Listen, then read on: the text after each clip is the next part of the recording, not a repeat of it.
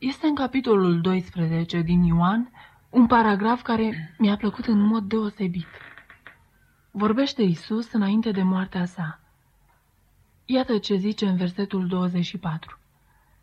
Adevărat, adevărat vă spun că dacă grăuntele de grâu care a căzut pe pământ nu moare, rămâne singur, dar dacă moare, aduce multă roadă.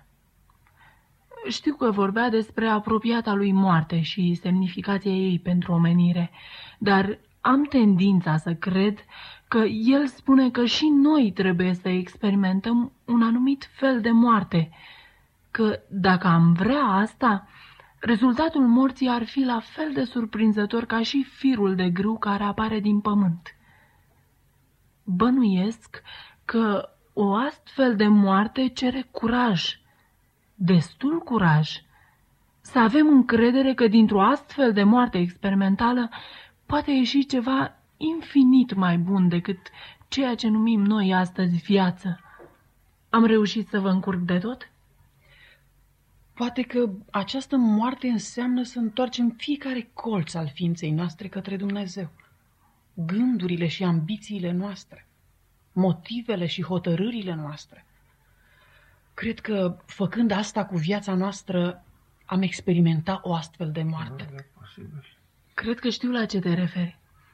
Ca și cum ar trebui să zic, e în regulă cu accidentul lui Gen. Știu că o iubești și că mă iubești și pe mine. Și că tu nu faci greșeli. În loc să umblu cu mintea de colo până colo căutând motive. Știi bine că nu Dumnezeu a ucis-o pe Jenny. Nu, dar ar fi putut să prevină asta. Și, ținând cont de timpul scurt cât l-a cunoscut ea, cu siguranță că n-ar fi putut găsi un urmaș mai de încredere. Poate că din cauza asta nu s-a amestecat Meg. Între el și Gen totul era bine. Dacă el s-ar amesteca în toate planurile lui Satan, n-ar mai putea fi vorba de un experiment. El trebuie să-i permită diavolului o anumită libertate pentru vicleana lui demonstrație. Nimeni nu i-ar fi cunoscut caracterul dacă Dumnezeu nu i-ar fi permis să facă nimic. Și el a avut încredere că tu vei rămâne tare, Meg. Știu că pare ușor să vorbești, dar nu văd altă cale de a lăsa să se cunoască cine e de fapt diavolul. Păi, cred că aproape am căzut la examen. Carol este cea care a rămas tare. Aș vrea acum să priviți la versetele 27 și 28 din Ioan. Este aici ceva atât de uman la Isus, încât, încât aș vrea să mă ridic și eu și să-l ating. Iată, acum sufletul meu este tulburat. Și ce voi zice? Tată, izbăvește-mă din ceasul acesta. Dar tocmai pentru aceasta am venit până la ceasul acesta. Tată, proslăvește numele Tău. Înțeleg de aici că Hristos a avut în adevăr de luptat cu ideea aceasta de a muri pentru noi, iar apoi s-a supus acestei misiuni. N-a fost vorba de jucat teatru sau vreun fel de ritual prin care a trecut. Văd ce vrei să spui. Noi avem mereu tendința să-l privim ca pe un magician în corp omenesc. Dar cu cât studiez, cu atât mai mult înțeleg că singura diferență dintre el și noi era că el lupta cu tatăl său pe genunchi, zi de zi, ceea ce desigur conține o solie crucială pentru noi. Dar dacă vreți să aveți o imagine mai clară a luptei lui, citiți descrierea lui Hristos în grădina Ghețema. Iată ce spune Marcu. S-au dus apoi într-un loc îngrădit numit Ghețeman. Și Isus a zis ucenicilor săi, Ședeți aici până mă voi ruga. A luat cu el pe Petru, pe Iacov și pe Ioan și a început să se spăimânte și să se mâhnească foarte tare. El le-a zis, Sufletul meu este cuprins de o întristare de moarte. Rămâneți aici și vegheați. Apoi a mers puțin mai înainte. S-a aruncat la pământ și se ruga ca, dacă este cu putință, să treacă de la el ceasul acela. El zicea, Ava, adică Tată, ție toate lucrurile sunt cu putință, depărtează de la mine paharul acesta. Totuși, facă-se nu ce voiesc eu, ci ce voiești tu. Mă tem că nu știu nimic despre ce a avut loc în acea oră. Nu pot să citesc strigătul lui Hristos pe cruce, Dumnezeul meu, Dumnezeul meu, pentru ce m-ai părăsit, fără lacrimi în ochi? Nu înțeleg încă ce era implicat în el, dar cred că Isus a simțit posibilitatea de a pierde totul acolo, în beznă. Totuși, chiar în aceste condiții, el nu a refuzat crucea. E mai mult decât poate accepta mintea omenească, cel puțin a mea. Michael, vreau să ne spui pentru ce ai venit azi aici. Vă avertizez, sunt noutăți uluitoare și n-am idee dacă sunteți sau nu pregătite pentru ele. Meg, din noaptea aceea, când uh, mi-ai cerut să-ți citesc acele capitole din Biblie, eu am tot studiat. Acea relatare a răstignirii a împlinit o oarecare lipsă pe care o simțeam în sufletul meu de ani de zile și m-am hotărât să mă apuc să cercetez dacă Biblia are răspunsuri la problemele lumii. În cercetările mele am dat peste multe referiri la sabat. Se pare că în Evanghelii Hristos a încercat mereu să amelioreze calitatea păzirii sabatului. Îmi dădeam seama că sabatul la care se referă Vechiul Testament, bineînțeles, ca și cel din timpul lui Hristos, era sabatul zilei a șaptea, sâmbăta, așa cum o cunoaștem noi azi. M-am întors și am studiat originile sabatului în Geneza și am urmărit istoria lui în toată Biblia. Apoi, am început să caut textul în care Hristos a stabilit duminica ca zi de închinare, în cinstea învierii lui. Am folosit cea mai bună concordanță pe care am găsit-o, dar nu m-am ales cu nimic. Prima zi a săptămânii este menționată de câteva ori, dar nu în vreun fel deosebit. Mi-a dat un simțământ de frustrare, deoarece am fost sigur că îl voi găsi, simplu și clar. Maggie, îți aduce aminte de Joe Westcott? Ei bine, e pastor acum. Are biserica luterană de pe West Avenue. M-am hotărât să-l sun ca să mă lămuresc. să vezi. a fost bucuros să mă audă. Zicea că a pierdut orice contact cu vechii colegi de liceu și a insistat să vin seara la el. După ce am mai vorbit câte ceva despre trecut, am venit la subiectul care mă interesa. Eram în biroul lui, cu Bibliile deschise și așteptam nerăbdător să-mi arate acel text de negăsit. Dar în loc de asta, el a rămas trezemat în fotoliu, arătând puțin încurcat și amuzat. Apoi mi-a zis, îmi pare rău să te dezamăgesc, Mike, dar nu vei găsi textul pe care îl cauți. Pur și simplu nu există. N-am să uit niciodată acel moment. Milioane de creștini de-a lungul anilor mergând permanent la biserică duminica, fără nicio bază biblică. Trebuie că arătam la fel de uimit pe cât mă simțeam, căci Joe a zâmbit. Spunea că nu există nici măcar o dovadă biblică care să arate că ucenicii ar fi făcut vreo schimbare după moartea lui Isus.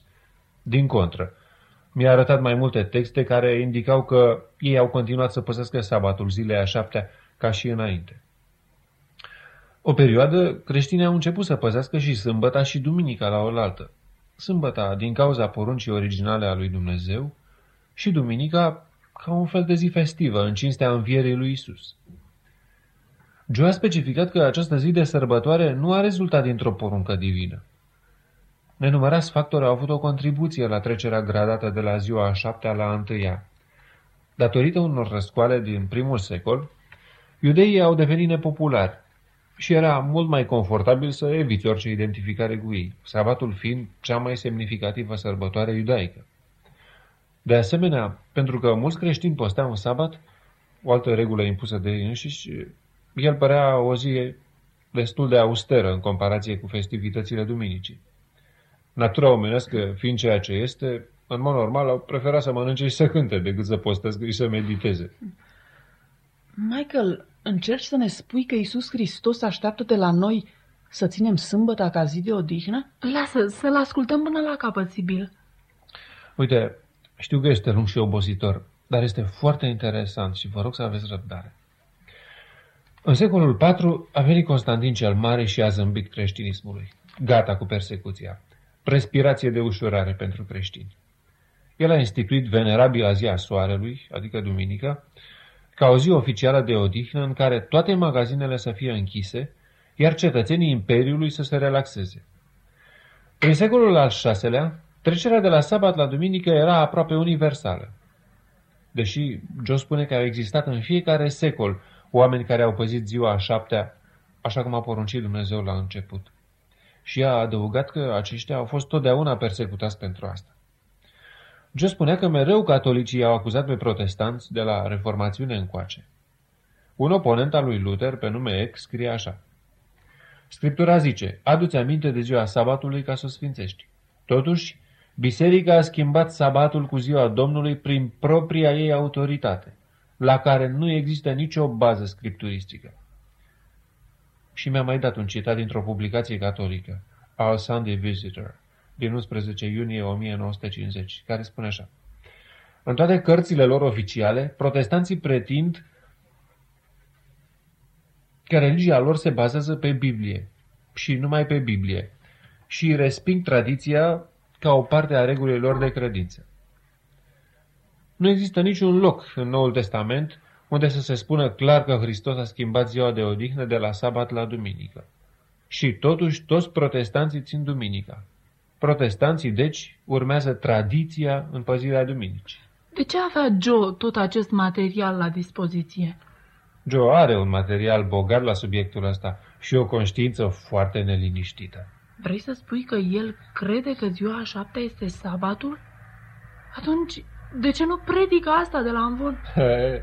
Cere curaj, Baggy. Probabil că ar fi imediat dat afară. Adevărul care cere schimbare nu prea este popular. Dar s-a gândit mult la asta și este entuziasmat să mai găsească pe cineva care nu este dispus să meargă cu mulțimea la întâmplare. I-am spus de voi două și mi-a mărturisit că mai sunt câțiva în adunarea lui care cercetează Biblia cu reală sete de a-L cunoaște pe Dumnezeu. Bun, și care este concluzia la toate acestea? Care este diferența? Cum ne va afecta viața dacă hotărâm să facem schimbare? Joe spune că sabatul a fost așezat în scopul de a fi un timp în care omul să lase la o parte orice activitate seculară și să se bucure în compania făcătorului său. Zice că există oameni în ziua de azi care țin sabatul, se abțin de la orice lucrare, se închină împreună și îi ajută pe cei ce au probleme. Lucru pe care nu-l pot face în cursul săptămânii din lipsă de timp. Cred că va trebui să cercetez singură ce zice Biblia înainte de a lua o astfel de hotărâre. Ți-ar putea da, Joe, materialul acesta ca să-l putem studia și noi? Tu deja ești convins, nu-i așa, Michael? Fără umbră de îndoială. De fapt, am păzit primul meu sabat. Ce ai făcut? Am petrecut dimineața studiind Biblia și rugându-mă. Iar după amiază am mers cu Joe la spital folosește sabatul spre a ajuta pe cei bolnavi. Este modul lui de a onora ziua fără să-și pericliteze poziția. Uh, Jim o aduce curând pe Carol, dar înainte de a încheia cartea lui Ioan, aș vrea să ne întoarcem la capitolul 6, versetele 66 la 69. Din clipa aceea, mulți din ucenicii lui s-au întors înapoi și nu mai umblau cu el. Atunci, Isus a zis celor 12, voi nu vreți să vă duceți? Doamne, i-a răspuns Simon Petru, la cine să ne ducem? Tu ai cuvintele vieții veșnice și noi am crezut și am ajuns la cunoștința că Tu ești Hristosul, Sfântul lui Dumnezeu. Michael, crezi tu și ești sigur că El este Hristos, Fiul Dumnezeului celui viu? Cred. Sibil, Crezi tu și ești sigură că El este Hristos, Fiul Dumnezeului celui viu? Cred. Și eu cred și sunt sigură. Dacă citesc corect Biblia, în această sobră declarație de credință, noi am primit darul mântuirii. Poate fi așa de simplu? Cred că din cauza asta e așa greu pentru oameni. E așa de simplu că noi nu putem înțelege. Puține daruri sunt date pe pământul ăsta pe care să nu le merităm într-un fel sau altul. Nu știm cum să primim nici ceva neînsemnat, dar iertare pentru viețile noastre rele.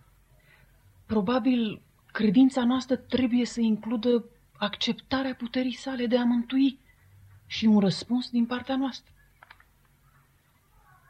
Cu siguranță Simon Petru includea toate acestea în afirmația consacrării lui și mă bucur că ai formulat-o pentru noi. Te rogi tu, Michael? Tocmai am făcut un angajament în fața ta, Doamne. Acceptându-te pe tine ca Mesia, suntem gata să primim tot ceea ce presupune aceasta, cu bucurie, cu supunere, știind că nu te gândești decât la fericirea noastră. Te rog, condune în studiul nostru viitor. Amin.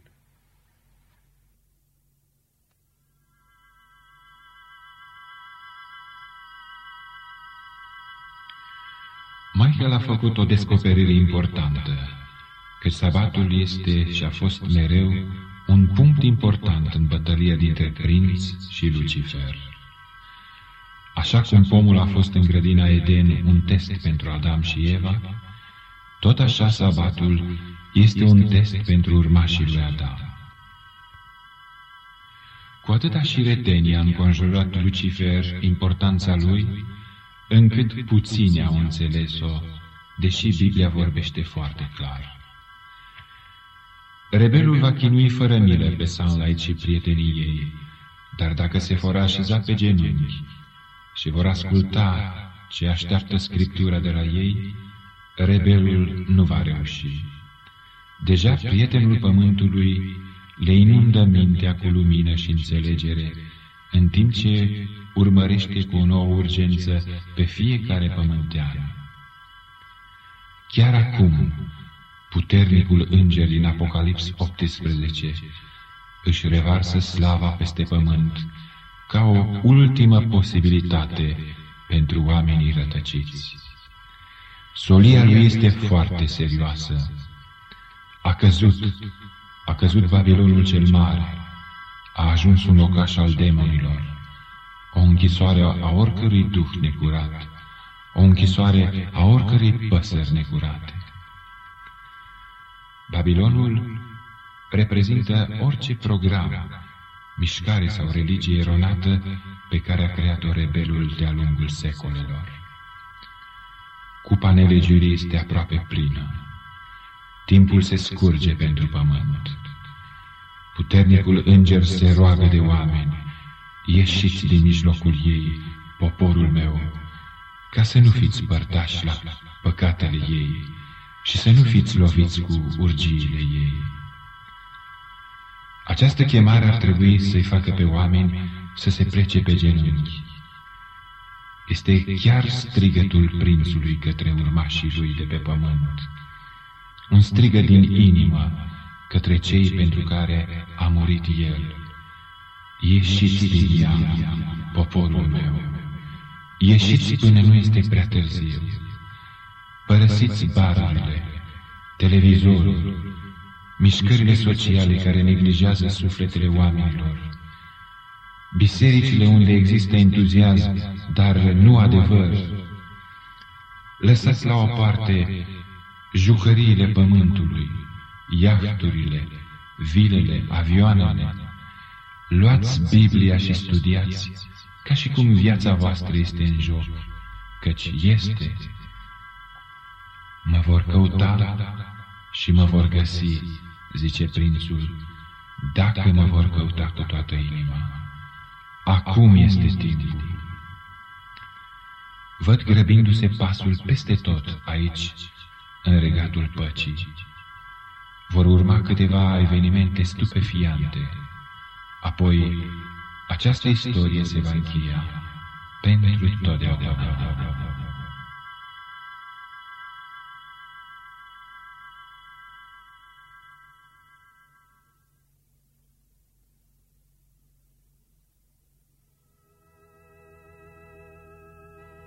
Lungile luni de iarnă au trecut. Valuri încălzite de soare se sparg de țărmurile Rochesterului, iar locuitorii orașului pășesc cu voioșie în primăvară. Michael și prietenul lui Joe Westcott, un tânăr înalt, cu părul negru, sunt așezați în sufrageria lui Sunlight.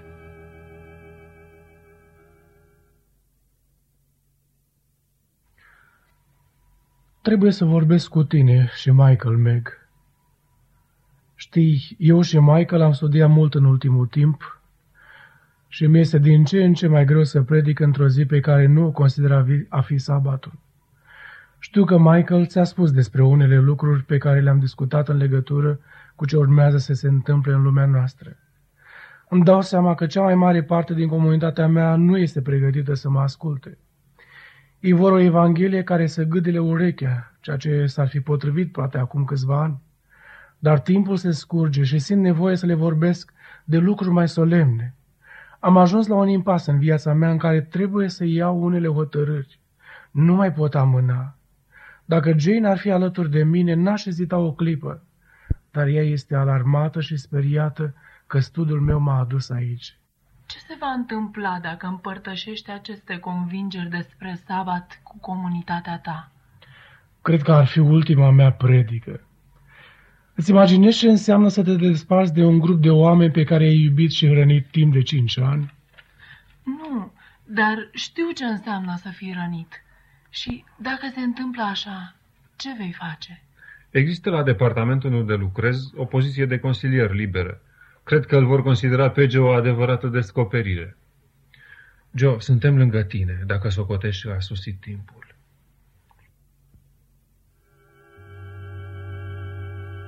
Joe stă cu capul în mâini, iar tristețea îi străbate prin toată ființa.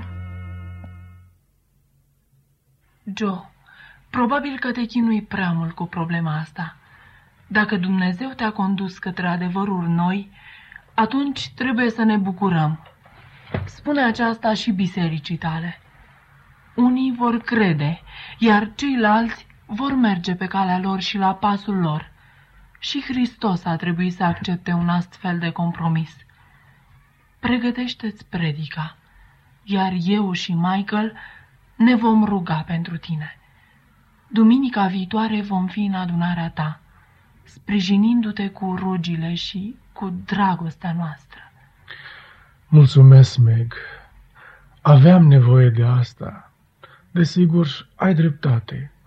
Niciodată n-am simțit atâta bucurie ca în ultimele câteva luni de când eu și Michael am studiat împreună. Inima mea flămânzea după cineva care să cerceteze ca și mine. Sunt convins că Duhul Sfânt ne-a descoperit adevărul într-un moment remarcabil. Într-adevăr, acesta este motiv de bucurie. Voi face asta duminica viitoare. Promiteți-mi că vă veți ruga ca niciodată să pot face adevărul clar credincioșilor mei.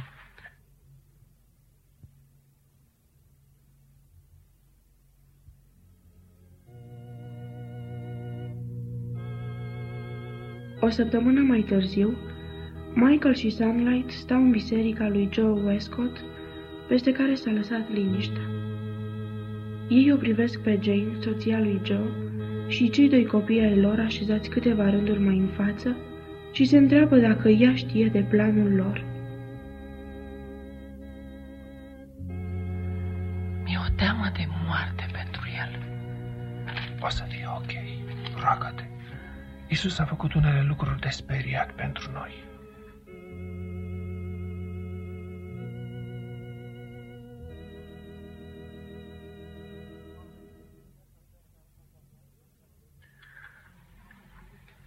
Am venit în dimineața aceasta în fața voastră, frații mei, cu o solie de o importanță covârșitoare.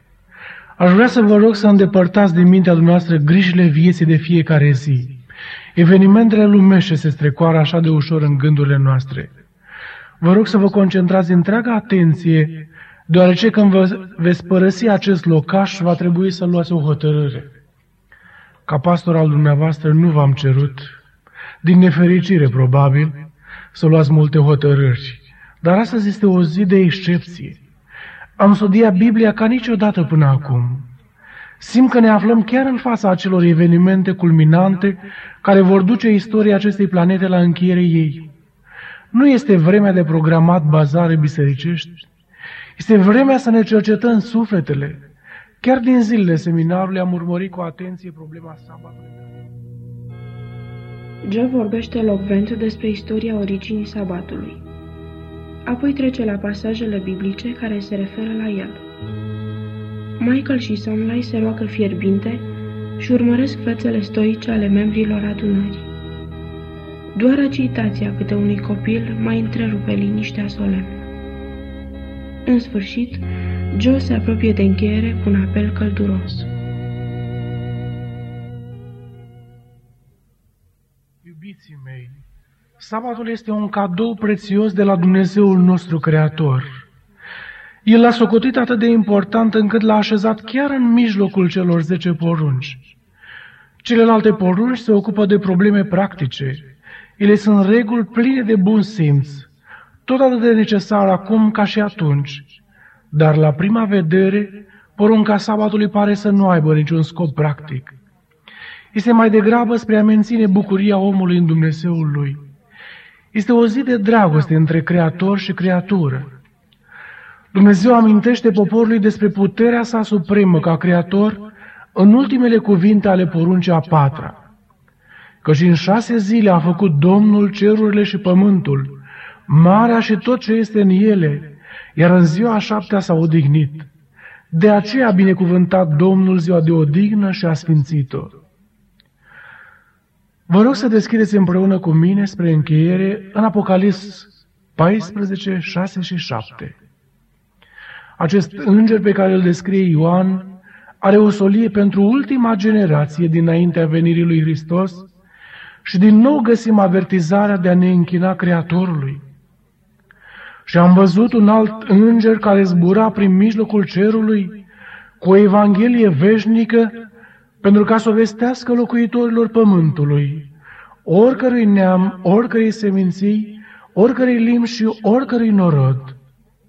El zicea cu glas tare, Temeți-vă de Dumnezeu și dați-i slavă, căci a venit ceasul judecății Lui și închinați-vă celui ce a făcut cerul și pământul, marea și izvoarele apelor. Ioan continuă, fraților, să zugrăvească distrugerea celor răi în timpul soliei îngerul al treilea, care urmează, iar în final o referire la cei mântuiți. Aici este răbdarea sfinților care păzesc poruncile lui Dumnezeu și credința lui Isus. Scum frați, eu nu pot să mă lipsesc de Dumnezeul Creator. Când se va întoarce, eu trebuie să fiu găsit printre cei care au păzit poruncile, inclusiv cea a sabatului. Vedeți, Joe Oescott trebuie să fie recreat ca să ajungă membru al familiei lui Dumnezeu. Și în fiecare sabat când mă închin lui, sunt sigur că cel care a fost capabil să aducă la existență această planetă și să o acopere de frumusețe, este în stare să-l facă pe păcătosul Joe Westcott curat și fără pată. De acum înainte nu mai pot sta la acest amvon duminica dimineața. Acum hotărârea rămâne a dumneavoastră. Dumnezeul nostru care ne iubește pe toți, să vă binecuvinteze cu mână largă. Toată lumea tace în timp ce părăsește adunarea. Oamenii tăcuți și împietriți dau mâna cu iubitul lor pastor. Nu mai rămân decât Joe, Michael, Sunlight, Jane și copiii ei. Încă să cred că ai făcut asta, Joe. Tot ce ai clădit aici timp de cinci ani cu eforturi și sudoare, spulberat în mai puțin de o oră, ai trădat pe acești oameni. Nu, Jane. I-aș fi trădat dacă continuam să predic minciuna când eu știam adevărul. Pe Michael deja îl cunoști. Dăm voie să-ți fac cunoștință cu Meg. Amândoi ne-am jucat la măsuța de nisip în trecutul îndepărtat. Meg, soția mea Jane, fica mea Tammy și fiul meu Jason. Și acum, ce ai să faci, tată? Îți dai seama că ei nu vor deschide aceste uși sâmbăta, oricâtă dreptate ai avea? Am acceptat deja o poziție de consilier în Departamentul de Servicii Sociale al orașului. Grație lui Michael, pentru moment nu vom muri de foame. Ai zis, oricâtă dreptate ai avea. Asta înseamnă că ești alături de mine, fiule? Mi se pare logic. Este o fată la școală care merge sâmbătă la biserică. Odată profesoara a rugat-o să explice clasei de ce nu merge cu noi în excursiile de sâmbătă și a explicat foarte clar. De atunci am fost pe jumătate convins. Joe merge acasă cu familia sa, iar Sunlight și Michael se duc la un han de la marginea orașului să ia masa.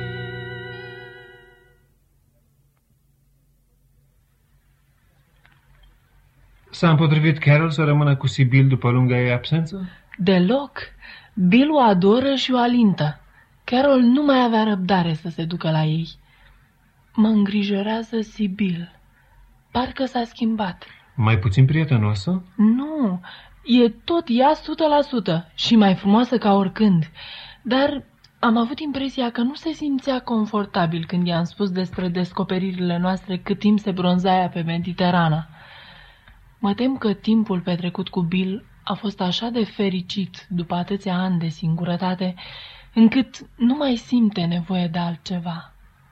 Zice că a neglijat teribil studiul Bibliei și că studiile noastre împreună par din alt secol. Ea și Bill parcă sunt tineri îndrăgostiți. Este drăguț și totuși înspăimântător. Parcă nu mai e niciun loc în viața ei și pentru Dumnezeu. Niciun loc pentru nimeni, afară de Bill.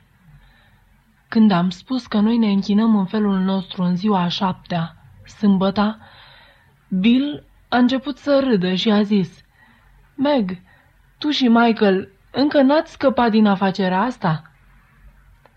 Cred că Sibyl nu poate îndura din partea lui un astfel de gen de bătaie de joc. Îl iubește atât de mult și ar fi înspăimântată la gândul că l-ar putea pierde. Ar trebui să vorbim doar cu ea cândva. Dacă nu era ea, noi n-am fi avut acum altceva în cap decât unde să mai mergem sâmbătă noaptea la dans. Păi suntem îndatorați până peste cap.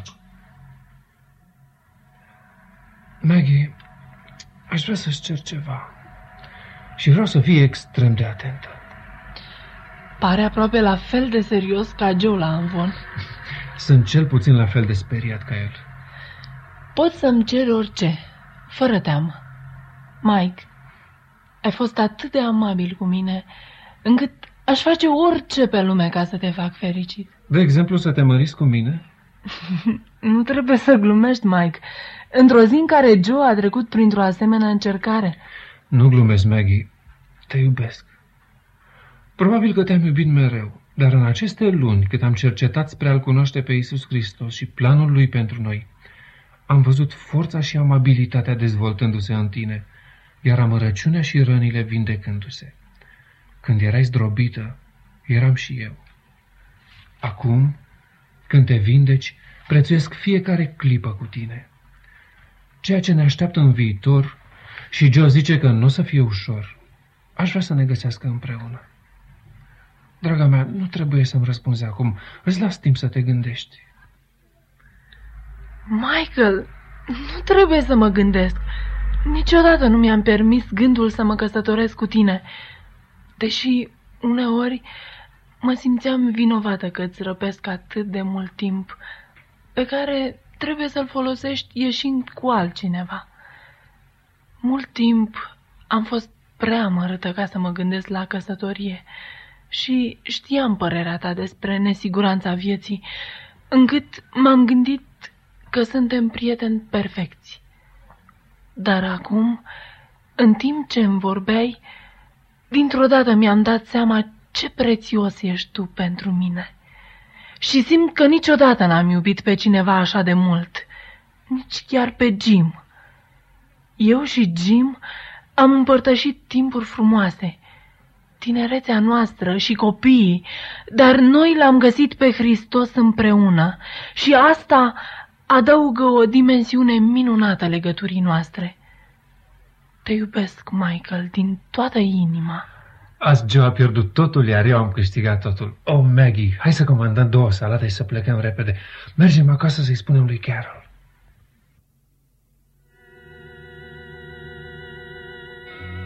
Sabatul următor, Joe, Michael, Sunlight, Carol, fiul lui Joe, Jason și Sibyl sunt adunați în sufrageria lui Sunlight.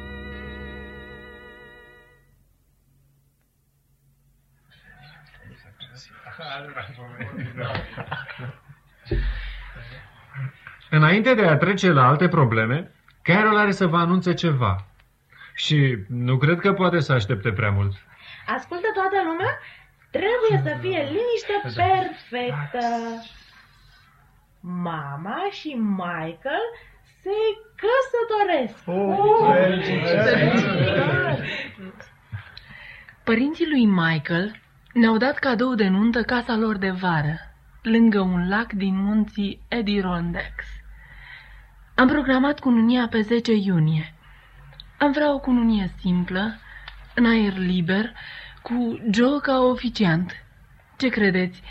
Am putea petrece weekendul la munte și poate să avem și botezul în sabat înainte de nuntă? Sib, poate vine și Bill. Și Joe poate o convinge și pe Jane să vină cu Tammy. Părinții noștri sunt departe și i-am sfătuit să nu facă o călătorie atât de obositoare, așa că ați putea fi familia noastră. Oh, Meg, sună ca un mic colț de paradis. Nu știu dacă îl pot convinge pe Bill să vină. Și cred că înțelegeți că nu-l pot lăsa acasă singur. Desigur, dar caută să-l atragi. Cred că o astfel de ieșire îi va face bine lui Jane și copiilor. Sper să fie de acord. Joe, acum să ne povestești cum a primit adunarea predica ta. Cred că deja ai aflat, nu? Da, am aflat. Biserica a trimis cinci bătrâni să discute cu mine. Cinci oameni de treabă cu care m-am rugat și am lucrat și în care am toată încrederea. Erau profund mișcați când mi-au spus cu durere că biserica a votat să mă elibereze din funcție. I-am asigurat că înțeleg că nu există altă soluție și că voi păstra pe fiecare membru în inima mea și în rugile mele într-un mod deosebit. Dar s-au întâmplat și alte lucruri interesante. Două familii au venit la mine într-o seară și au cerut să discutăm puțin. Erau profund impresionați de materialul pe care l-am prezentat și mi-au spus că dacă deschid o nouă biserică care să se închine sâmbăta, ei sunt pregătiți să se alăture. Le-am spus că nu avem un grup organizat, dar câțiva dintre noi studiem împreună și dorim să rămână ceva neoficial deocamdată. Mi-au cerut să se adune cu noi. Sper să fiți de acord. Roy și Ellen sunt în jur de 30 de ani, tineri bine educați. Dale și Anne au o mică tipografie în Churchville. Au opinie personală și nu sunt genul care să meargă cu gloata la vale pe orice drum. Joe, asta merită toată suferința prin care ai trecut. Desigur că pot veni cu noi. Mai este o fată la mine la servici care studiază și curând va voi să fie cu noi. Îi povestesc tot ce descoperim noi în studiu și este foarte entuziasmată. Se duce seara acasă și verifică în Biblie tot ce am spus eu. Și mai e ceva. Un bătrân m-a sunat chiar aseară, domnul Laird, mult timp membru al bisericii mele. Mi-a spus că a studiat problema sabatului de mult după ce a citit o carte numită Tragedia Veacurilor. Și el m-a asigurat că este gata să ia poziție pentru sabat. Și nu mă uita pe mine. Știi că sunt cu tine, tată. Asta m-a ținut tare, fiule. Joe, eu încă n-am terminat afacerea asta cu fumatul. Am ajuns la una sau două pe zi, dar aici mă potignesc. Nu mă botez până nu scap de obiceiul ăsta urâcios. Îmi rămân două luni. Ce propui?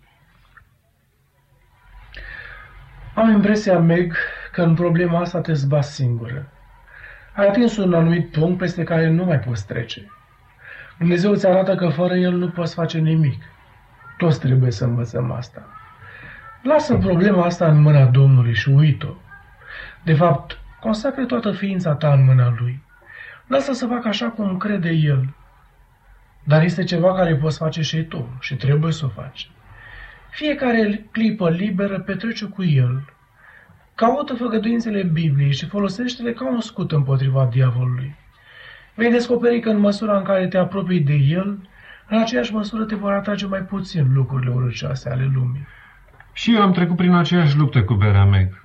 În final, a trebuit să postesc și să mă rog mai multe zile, predându-mi întreaga viață lui Dumnezeu, așa cum a sugerat Joe. Cred că uneori Dumnezeu trebuie să ne lase să rătăcim mult timp înainte să înțelegem că singuri suntem neputincioși să câștigăm bătălia. Am descoperit o mare ușurare când am cedat și am dat lui voie să ducă lupta în locul meu. Înseamnă să acceptăm programul lui, care, desigur, nu totdeauna este și al nostru. Nu este ușor să cedez controlul, dar eram așa disperat și obosit de eșecul meu, încât mâna lui întinsă a fost mai mult decât apreciată. Aș dori să vă rugați pentru mine. Când sunt cu voi, îmi dau seama ce mult m-am îndepărtat de Dumnezeu cât am fost cu Bill în Europa. Nu mai am același entuziasm pe care l-am avut odată. Nu trebuie decât să încep din nou studiul Bibliei Sibil și totul se va reface. Eu și Meg am fost îngrijorați pentru tine și n-am vrea să te lăsăm să pierzi totul, pentru că toate acestea pe care le prețuim azi atât de mult, ți le datorăm ție. Chiar căsătoria noastră, căci dacă Meg nu l-ar fi descoperit pe Hristos, nu cred că ar fi fost capabilă să iubească din nou. Am să încerc, Michael, dar faptul de a-l avea iarăși pe Bill aproape mi-a umplut inima de atâta bucurie încât n-am mai simțit nevoie de nimic. Bill spune că religia este ca munca voluntară la spital sau croșetatul, ceva care să alunge singurătatea. El spune că religia este o cârjă, dar noi trebuie să stăm pe propriile noastre picioare și să înfruntăm problemele în propria noastră putere. Nu este singurul care gândește așa. Azi este la mod așa ceva. Încrederea în sine este cuvântul de ordine în America. Acesta așa are locul ei, desigur, dar mă tem că spitalele noastre de boli mentale sunt pline de bărbați și femei care au fost educați să-și conducă viața cu propriile mâini. Numai atunci când îl avem pe Hristos, suntem în stare să stăm în toată plinătatea noastră și să dezvoltăm toate talentele noastre.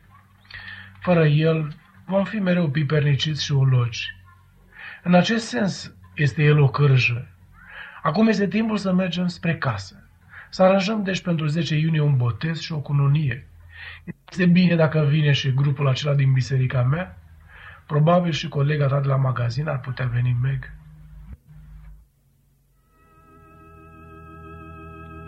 Mai stau puțin de vorbă, apoi fiecare pleacă acasă.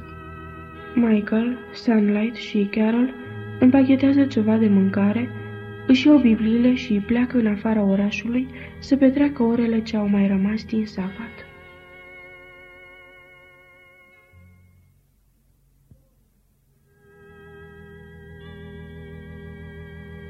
Două luni mai târziu, la casa de vară din Adirondacks, micul grup este adunat pe malul lacului pentru botezul care urmează să aibă loc. Este atât de frumos aici, Michael. Cum am putea mulțumi de ajuns părinților tăi? Cum se face că nu ai fost prea fericit cu un asemenea cadou? Mi-aduc aminte că aici mă simțeam prea izolat și totdeauna plictisit. Fiind unul singur la părinți, cred că eram plictisit și izolat oriunde, departe de prietenii mei de joacă din oraș. Iar când am venit aici, am rămas fermecat la gândul că toate acestea sunt cu adevărat ale noastre. Dar uh, casa necesită multă muncă spre a o face bună de locuit. De fapt, tata m-a avertizat în privința asta. Putem veni în concediu să lucrăm la ea. Ar fi drăguț. Ai observat când încetezi să fumezi ce gust și miros plăcut au toate lucrurile? Încă nu vine să cred că Dumnezeu m-a scăpat de blestemul ăsta. Este o cu totul altă viață, Meg. Mă simt așa bine că trebuie să mă ciupesc în fiecare dimineață să văd dacă mai sunt pe planeta asta hidoasă. Să cântăm ceva.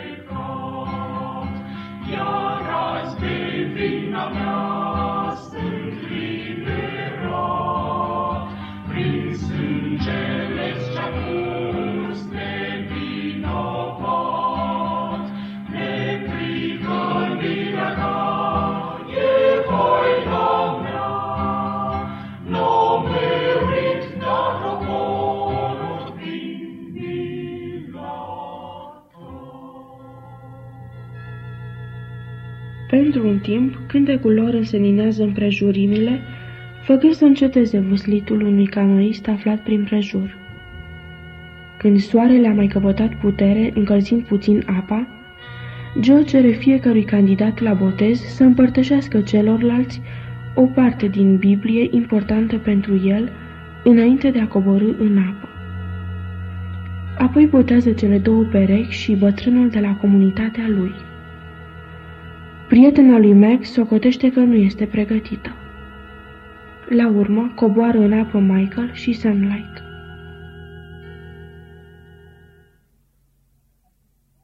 Michael și Meg, aveți ceva să spuneți înainte de a face acest pas? Până l-am descoperit pe Isus Hristos, în viața mea a existat o mare prăpastie. Credem că omenirea trebuie să fie victima vreunui tiran irresponsabil, care a creat lumea, apoi și-a văzut de treabă și a lăsat-o în confuzie și degradare. Numai când am înțeles ce este Dumnezeu dispus să facă prin Fiul Său spre a recupera pierderea lui Adam, am putut să trăiesc ca un om adevărat.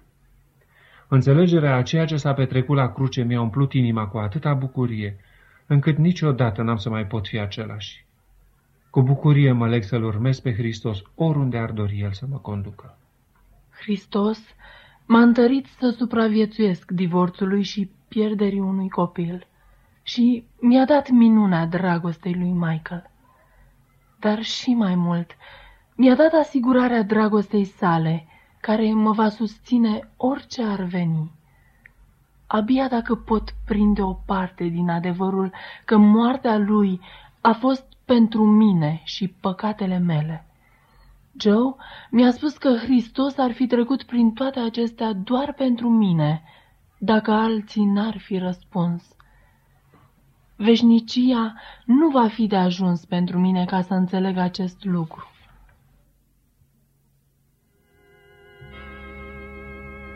Joel scufundă pe Michael, apoi pe Sunlight în apă, apoi aceștia pășesc mână în mână spre țărm, unde prietenii lor îi acoperă cu prosoape uscate.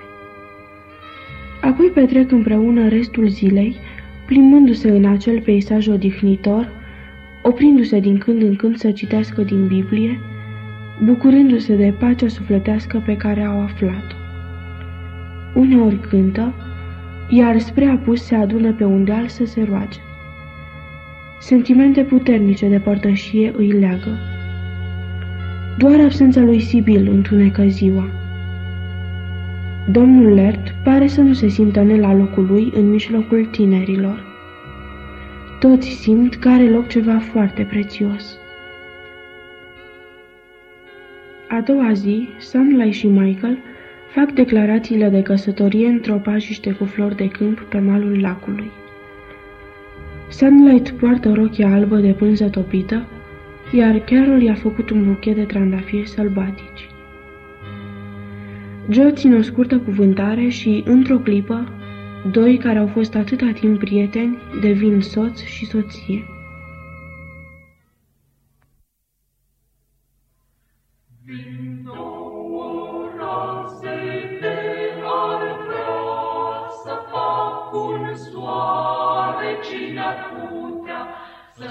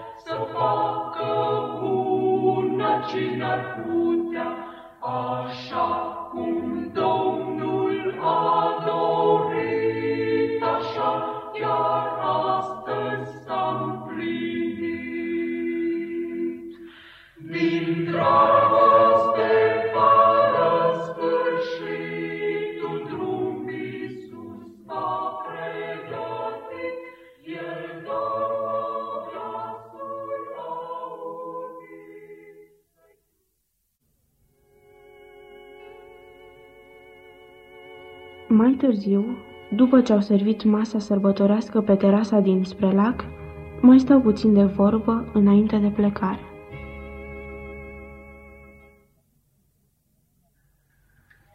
Acest sfârșit de săptămână a fost un colț de paradis. Ne-am apropiat mai mult și am sentimentul că aceste prietenii vor dura veșnic. Însă doresc să vă mai spun ceva înainte să ne întoarcem la realitățile practice ale vieții. După câte înțeleg din studiul pe care îl fac și în ultimul timp n-am mai lăsat Biblia de mână decât la orele mici ale dimineții, nu pot decât să-mi dau seama că în fața noastră se află unele evenimente solemne. Deja vedem cum răbuvnesc pe tot globul conflicte aprinse. La noi neliniște și nemulțumire, iar economia țării este într-o stare foarte periculoasă. După cum înțeleg profețiile, prevăd suferință pentru cei care ascultă de poruncile lui Dumnezeu. De fapt, cred că vine curând timpul când va fi înțelept să părăsim orașul și să trăim undeva retras la țară. Joe, parcă ai fi un profet al pierzării. Aceasta este o țară a libertății religioase. Chiar tu mi-ai spus că există unii oameni care se închină sâmbăta de ani de zile. Este adevărat, dar în ultima vreme au avut loc multe calamități, iar oamenii sunt neliniștiți. Există un simțământ puternic astăzi că dacă oamenii s-ar întoarce la felul de evlavie pe care l-a cunoscut țara aceasta odată, poate Dumnezeu ne-ar zâmbi din nou. Primul pas este de a cere, dacă nu de a obliga, o respectare de modă veche a duminicii ca zi de închinare religioasă, în loc de ceea ce este ea azi, o zi de recreație și distracție. Cred că poți să înțelegi ce poate face această situație cu libertatea religioasă a celor care nu consideră duminica drept sabat. Deja există o tendință puternică în această direcție. Statul hărțuit de biserică. Totdeauna când religia organizată începe să preseze guvernul, va fi tulburare. Tocmai astfel de necazuri au adus pe aceste tărâmuri pe primii noștri părinți. Dar n-am intenționat cu asta să aduc un element îngrijorător în această minunată zi. Noi am ales o cale puțin umblată, dar Hristos a spus, strâmtă este poarta și îngustă este calea care duce la viață și puțin sunt cei ce o află. Aceasta este ceva încurajator pentru noi. Ciudat! Chiar alaltă am citit acest verset și următorul după el care zice Largă este poarta și lată este calea care duce la pierzare și mulți umblă pe ea. Aceasta m-a făcut să înțeleg că adevărul n-a fost niciodată popular în rândul mulțimii. Chiar scrie așa, Meg? De ce nu mi-a arătat asta niciodată, Joe? Deseori simțeam că nu poți avea dreptate când toată lumea ține duminica chiar dacă prezentarea ta asupra problemei sabatului părea suficient de clară. Vezi, eu nu puteam cunoaște versetul pe care trebuia să-l audă inima ta, dar mă bucur că ai ieșit la suprafață. Acum, haide să mergem și să-i lăsăm aici pe Michael și Meg. Săptămâna lor de mire va trece mult prea repede. Hai, Carol, Sibyl te așteaptă deja. Mi-aș optim eu o păsărică ceva. Bill și Sibyl au plănuit o săptămână deosebită pentru tine. În această seară, Michael și Sunlight stau pe stâncile de pe malul lacului, răcorindu-și picioarele în valurile care bat liniștit malul, sub lumina îmbietoare a lunii. Doar sunetul creaturilor nopții și înlădierea pinilor întrerup liniștea serii.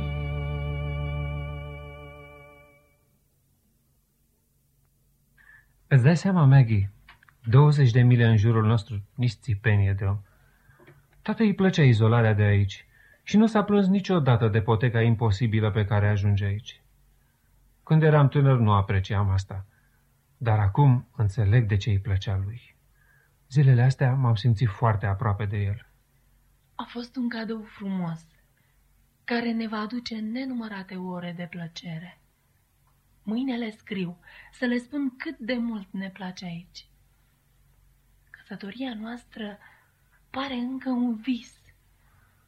Este mult mai bine să te iubesc decât să te plac. Nu-mi vine să cred că vom fi mereu împreună, chiar și în veșnicie. Este chiar prea frumos să poată fi adevărat.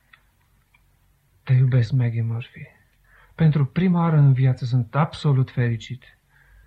Dumnezeu a răspuns întrebărilor care mă ardeau și te-a adus pe tine să vin de singurătatea pe care am cunoscut-o toată viața. Ce părere ai despre cuvântarea de plecare a lui Joe? Crezi că este îngrijorat mai mult decât trebuie?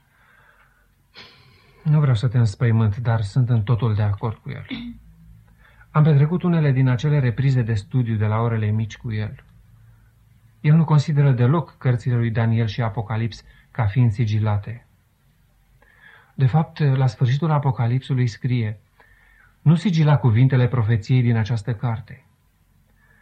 Când și-a completat de scris cartea, lui Daniel i s-a spus Du-te, Daniele, căci cuvintele acestea vor fi ascunse și pecetluite până la vremea sfârșitului. De aceea Joe a studiat să vadă ce lumină aruncă cele două cărți asupra zilelor noastre. A ajuns la concluzia că nu mai este decât puțin timp, iar ce urmează va fi o provocare la adresa poporului lui Dumnezeu. Și-a dat seama din studiul cărții către evrei că Hristos acționează acum ca mare preot mijlocitor în cer și crede că deja pământul a risipit toate proviziile de har ale lui Dumnezeu și că Mihael, un alt nume al lui Hristos, se va ridica curând, așa cum a prezis Daniel în capitolul 12, versetul 1. Când se va întâmpla aceasta, va fi un timp de strâmtorare cum n-a mai fost niciodată. Înspăimântător. Oamenii își văd înainte de activitățile lor zilnice, fără să-și dea seama că toate acestea urmează să se întâmple. Ce va fi cu noi? Draga mea, chiar în același verset există o afirmație confortabilă. Și atunci poporul tău va fi izbăvit. Slavă Domnului! Am aflat la timp ca să ne îndreptăm spre Hristos pentru mântuire. Ce vom face cu Sibil? Se teme că Bill s-ar putea întoarce la vechiul lui mod de viață și să rămână din nou fără el, încât pur și simplu nu îndrăznește să îi se opună în vreun fel, nici chiar să vină la cununia noastră. Niciodată nu m-am gândit că nu vom fi botezate împreună. Acum mi-e tare teamă că se va depărta de Dumnezeu. Nu cred că prietenia noastră se va răci, fiindcă și ea și Bill sunt legați de Carol, dar nu va mai fi ca înainte. Dacă nu mai putem discuta tot ce învățăm noi. Trebuie să facem tot ce putem spre a o păstra în contact cu Hristos. Ea a fost foarte aproape să îi se predea lui. Știi, Meg, m-am gândit că poate o să vină vremea când acest loc să fie un refugiu pentru noi, cei care am fost astăzi aici. Dacă persecuția îi așteaptă pe cei care cred că sabatul zilei a șaptea este important, Atunci vom fi mult mai feriți aici decât în șuvoiul civilizației. Ar fi bine dacă vara asta am putea aranja această casă să o pregătim pentru locuit. Poate în concediu să venim aici să lucrăm. Poate vin și Joe cu Jane. Sibyl spunea că și Bill socotește că urmează vremuri grele. Se teme din cauza economiei într-o așa stare de instabilitate că în orașe va fi tulburare și javuri, și asta curând. Mai mult, credea că banii pe care îi are îi vor ajunge să trăiască toată viața. Dar acum se teme că inflația i-a redus economiile și investițiile în mod alarmant. Peste tot oamenii sunt conștienți că timpul se scurge. În țările subdezvoltate, foamea a produs moartea a milioane de oameni. Cu tremure, taifunuri și prăbușiri de avioane nu mai sunt de mult știri de prima pagină. Pare că Dumnezeu și-a retras mâna, iar Lucifer domnește la discreția lui. Să pregătim acest loc încât să putem sta aici și iarna dacă va fi nevoie. Vom planta o grădină uriașă, iar eu am să fac conserve. ah, bine că mi-ai adus aminte. Vreau să anunț la servici că nu mai lucrezi. Fără familie am putut să pun deoparte în cursul anilor o bună sumă de bani, așa că vreau să stai acasă cu Carol. Vorbești serios? Ești așa de bun cu mine. Pot rezista la orice ar veni dacă ești tu cu mine. Brr, aerul ăsta de munte e prea tare pentru mine. Hai înăuntru.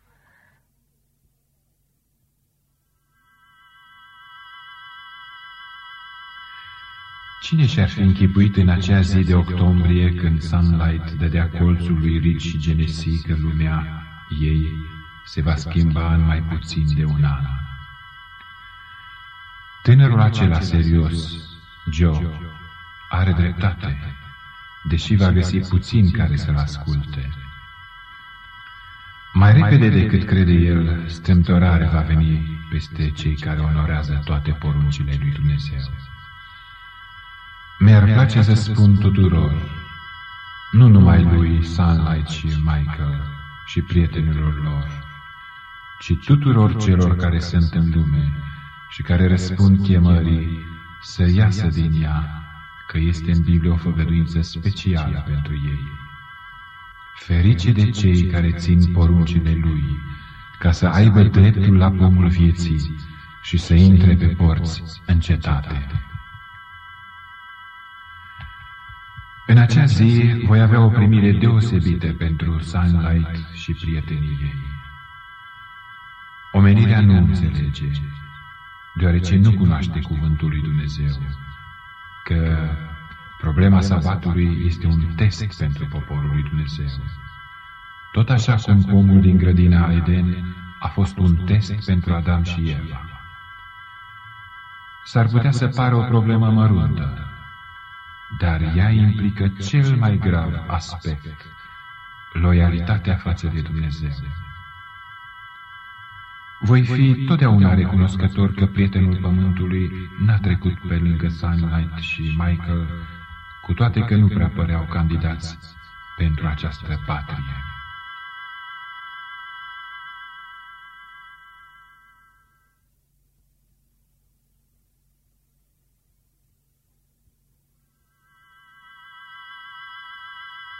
Au trecut doi ani. Prințul a părăsit templul cu decretul solemn, cine este nedrept să fie nedrept și mai departe, și cine este întinat să se întineze și mai departe. Cel neprihănit să fie și mai departe fără prihană, și cine este sfânt să fie sfânt și mai departe. Iată, eu vin curând și răsplata mea este cu mine ca să dau fiecăruia după faptele sale. Omenirea nu mai are o a doua ocazie.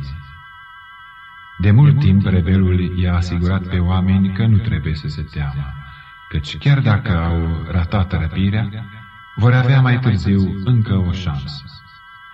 Tactica asta a mers așa de bine în Eden, hotărât că nu veți muri, încât de atunci el a folosit mereu variante ale ei. Cei care l-au crezut, fără să studieze ei înșiși Biblia, nu mai au de acum ocazia să primească darul prințului pentru mântuire. Întristarea umple cerul, căci mulți oameni pe care îi iubeam nu au reușit să se smulgă din treburile lor și să asculte vocea prietenului pământului. Dar pe de altă parte o tăcută nuanță de speranță și bucurie cuprinde cerul, căci și noi l-am auzit spunând, Iată, eu vin curând, și știm că reîntâlnirea nu este departe. Totuși, în acest moment, nu se petrece nimic pe pământ care să indice că un eveniment fericit se află la orizont. Primul înger și-a vărsat cupa suferinței asupra pământului și omenirea suferă intens. Ochii mei sunt îndreptați spre micul grup din munții statului New York și sunt preocupat de siguranța lor. Ei sunt doar câțiva dintre sutele de mii care și-au păstrat loialitatea față de Dumnezeu. Aș dori să se termine totul cât mai curând.